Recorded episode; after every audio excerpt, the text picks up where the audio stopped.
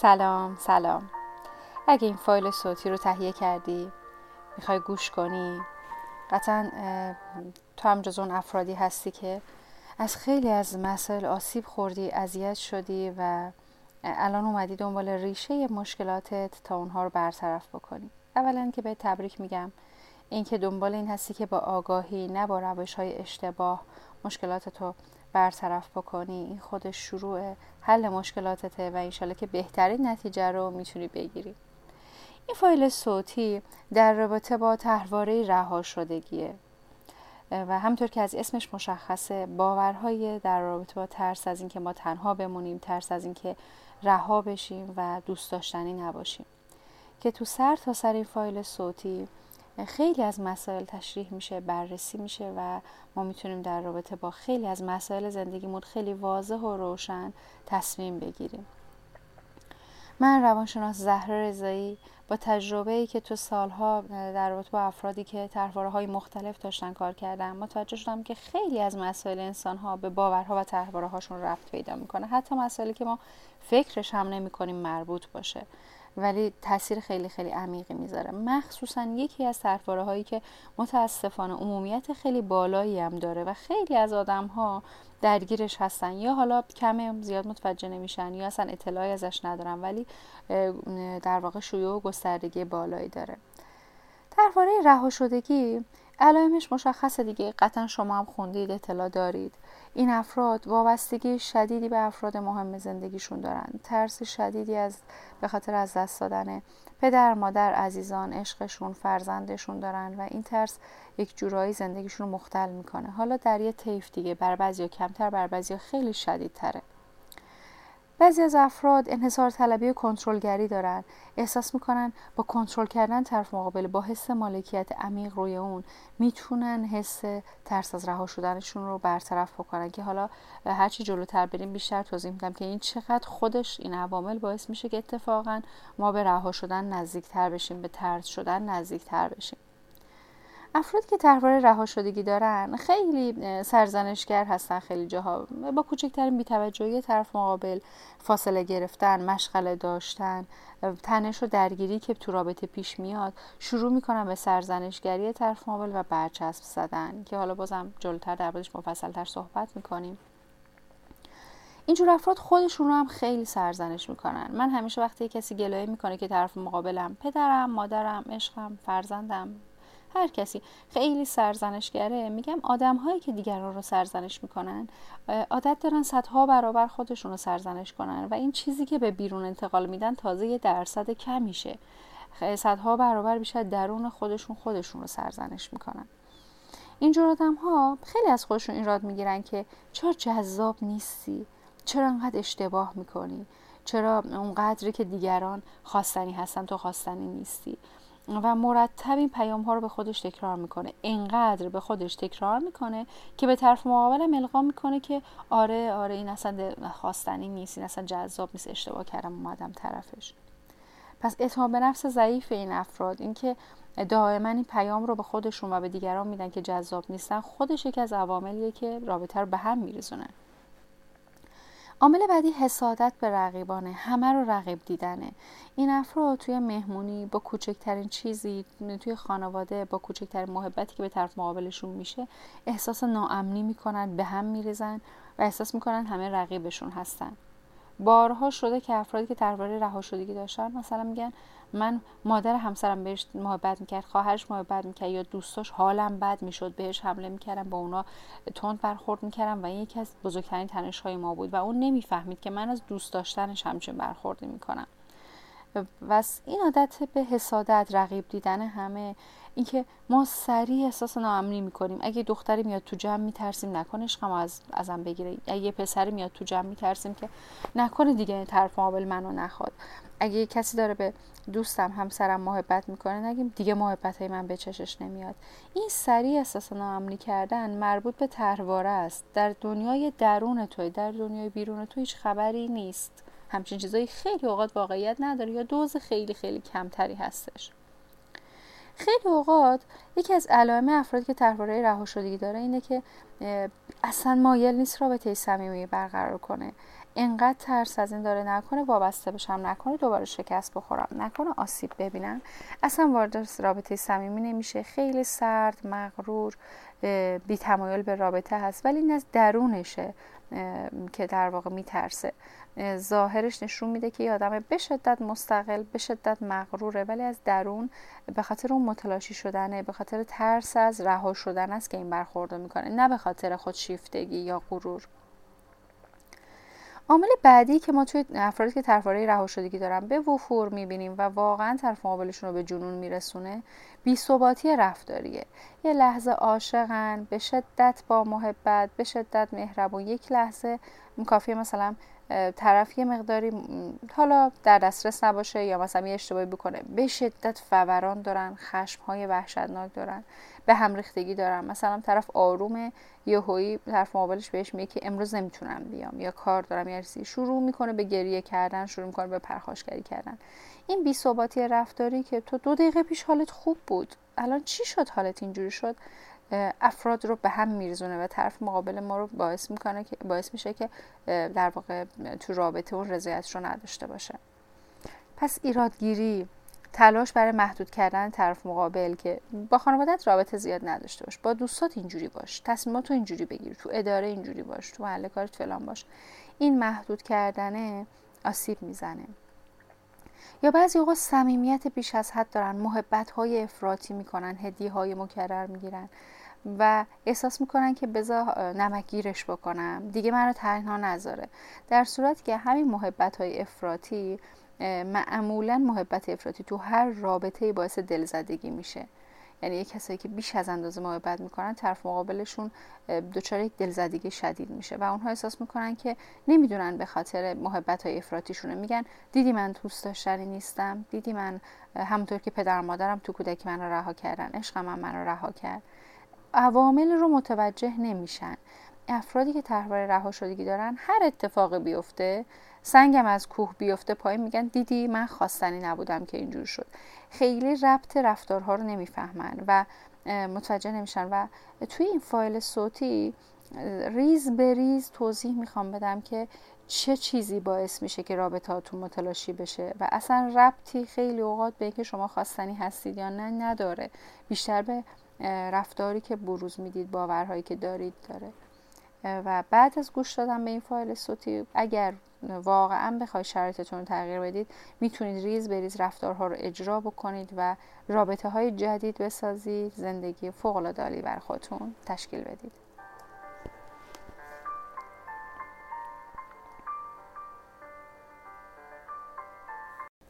یکی دیگه از مسائلی که خیلی ما تو افرادی که طرفدار رها شدگی دارن می‌بینیم تهدید کردنه. اگه نیای من فلان کار می‌کنم می‌ذارم میرم. خودمو می‌کشم. اگر به من توجه نکنی من میرم با یه نفر دیگه. اگه این کارو بکنی منم دیگه رهات می‌کنم. تهدیدهای مکرر که تهدیدهایی که فقط برای که منو بیشتر ببینه منو بیشتر بخواهه رفتارهای دیگه مثل مدیون کردن طرف مقابل پول قرض میدن هدیه می‌گیرن توجه بیش از اندازه می‌کنن. این رفتارهایی که خیلی اوقات ما می‌بینیم.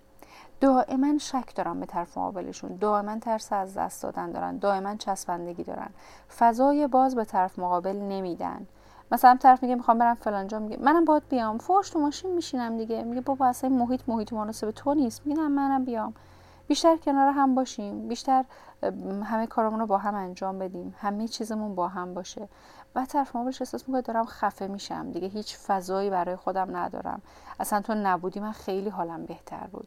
بعد شروع می‌کنه به فاصله گرفتن و وقتی طرف مقابل افراد که طرح رها شدگی دارن فاصله می‌گیرن اونها یک آلارمی دریافت می‌کنن دوباره چسبندگیشون رو بیشتر می‌کنن. دیگه میفتن توی چرخه ای که اونا میرن نزدیک طرف مقابل فرار می‌کنه. اونا بیشتر استراب می‌گیرن نزدیکتر میرن پرخاشگرتر میشن طرف مقابل بیشتر فرار می‌کنه. و وقتی افتادی تو این چرخه احتمال اینکه رابطه نابود بشه به شدت بالا میره. موضوع بعدی بحث و جدل های مکرره. افرادی که تحوار رها شدگی دارن چون به هم ریختن. خیلی اوقات از خانواده که توی کودکی پرتنش بوده عادت دارن با درگیری و جدل حرف بزنن.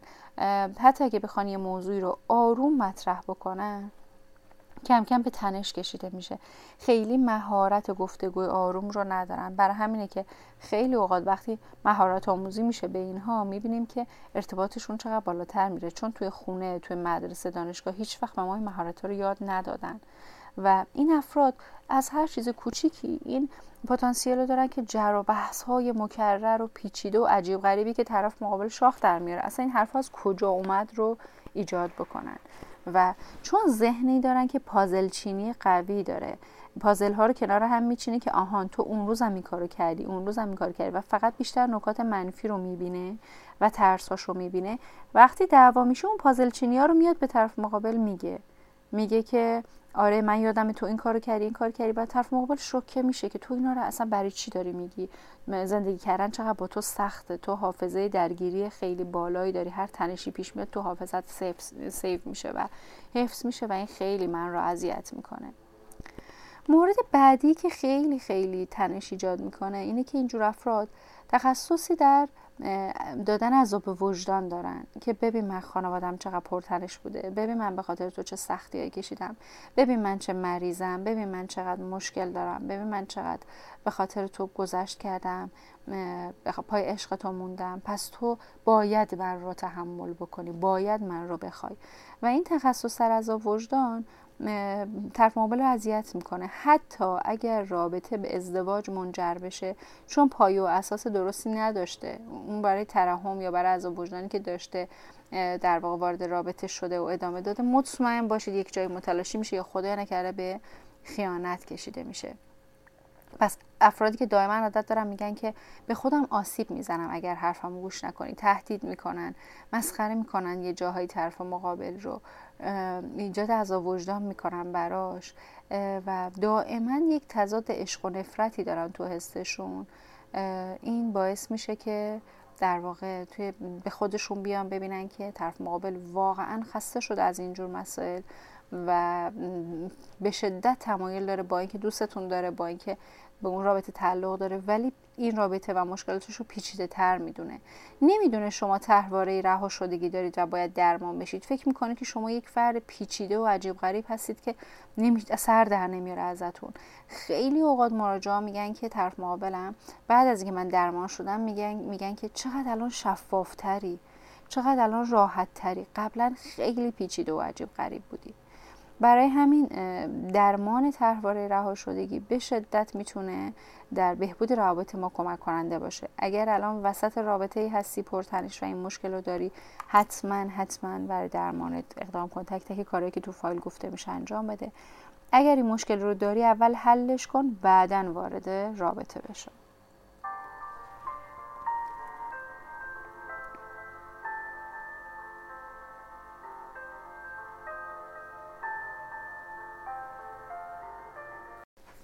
نکته دیگه ای که می‌تونه خیلی اوقات برای این افراد مشکل ساز باشه سرعت عاشق شدنشونه. این افراد چون حالا در رابطه با ریشه هایی که چرا این شرایط پیش میاد صحبت می‌کنم. این افراد چون در واقع اکثرا طرفدارای کمبود محبت رو هم دارن. وقتی یک نفر می‌بینن که مطلوب واقعا دوست داشتنی بهشون ابراز علاقه می‌کنه خیلی با سرعت عاشق میشن خیلی با سرعت کنار میان. مثلا طرف مقابل میگه به من هیچی برای شور زندگی ندارم. میگه من کنارت هم همیشه باهات هستم. و از اونجایی که مشکلات انسان معمولا در هم تنیده است خیلی اوقات ما از کسایی که در واقع وقتی تست رو می‌گیریم تست طرحواره ها افراد معمولا چندین تا طرحواره دارن. خیلی کم هست افرادی که یک نوع طرحواره فعال داشته باشن. معمولا چندین نوع طرحواره فعال دارن چون همین به هم مربوط میشه دیگه.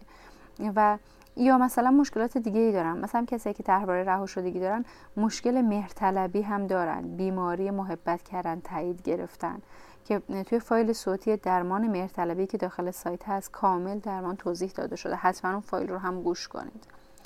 و وقتی که این افراد به سرعت عاشق میشن طرف مقابلشون شوکه میشه که یا این آدم یه مشکلی داره که انقدر سریع عاشق من شده یا آدمی که هر لحظه عاشق میشه پس به درد من نمی‌خوره یا ببین من چقدر آدم خاصی هستم که این انقدر بیتا به منه. پس من اگه اینو رها کنم برم سراغ یکی دیگه بهتر از اینم گیرم میاد.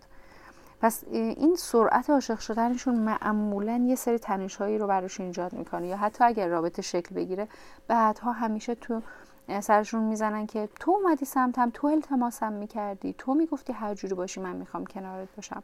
و می‌فهمن که این سرعت بالا در وابستگی و صبر نکردن برای آروم آروم پخته شدن رابطه برای اینکه طرف مقابل هم تلاشش رو بکنه و این آدم انقدر بیتاب نباید شروع می‌کرد به مرور بهشون آسیب می‌زنه و خیلی اوقات بعدها انتهای رابطه می‌فهمن که اشتباهاتی که توی ابتدای رابطه کردن رابطه رو به اینجا کشوند و وقتی رفتارشون تغییر میدن می‌بینن که چقدر در نوع ارتباط تغییر ایجاد میشه. پس اینکه مکرر هی پیام میدن که بیا همدیگر رو ببینیم بیا کنار هم باشیم بیا رابطه جنسی داشته باشیم.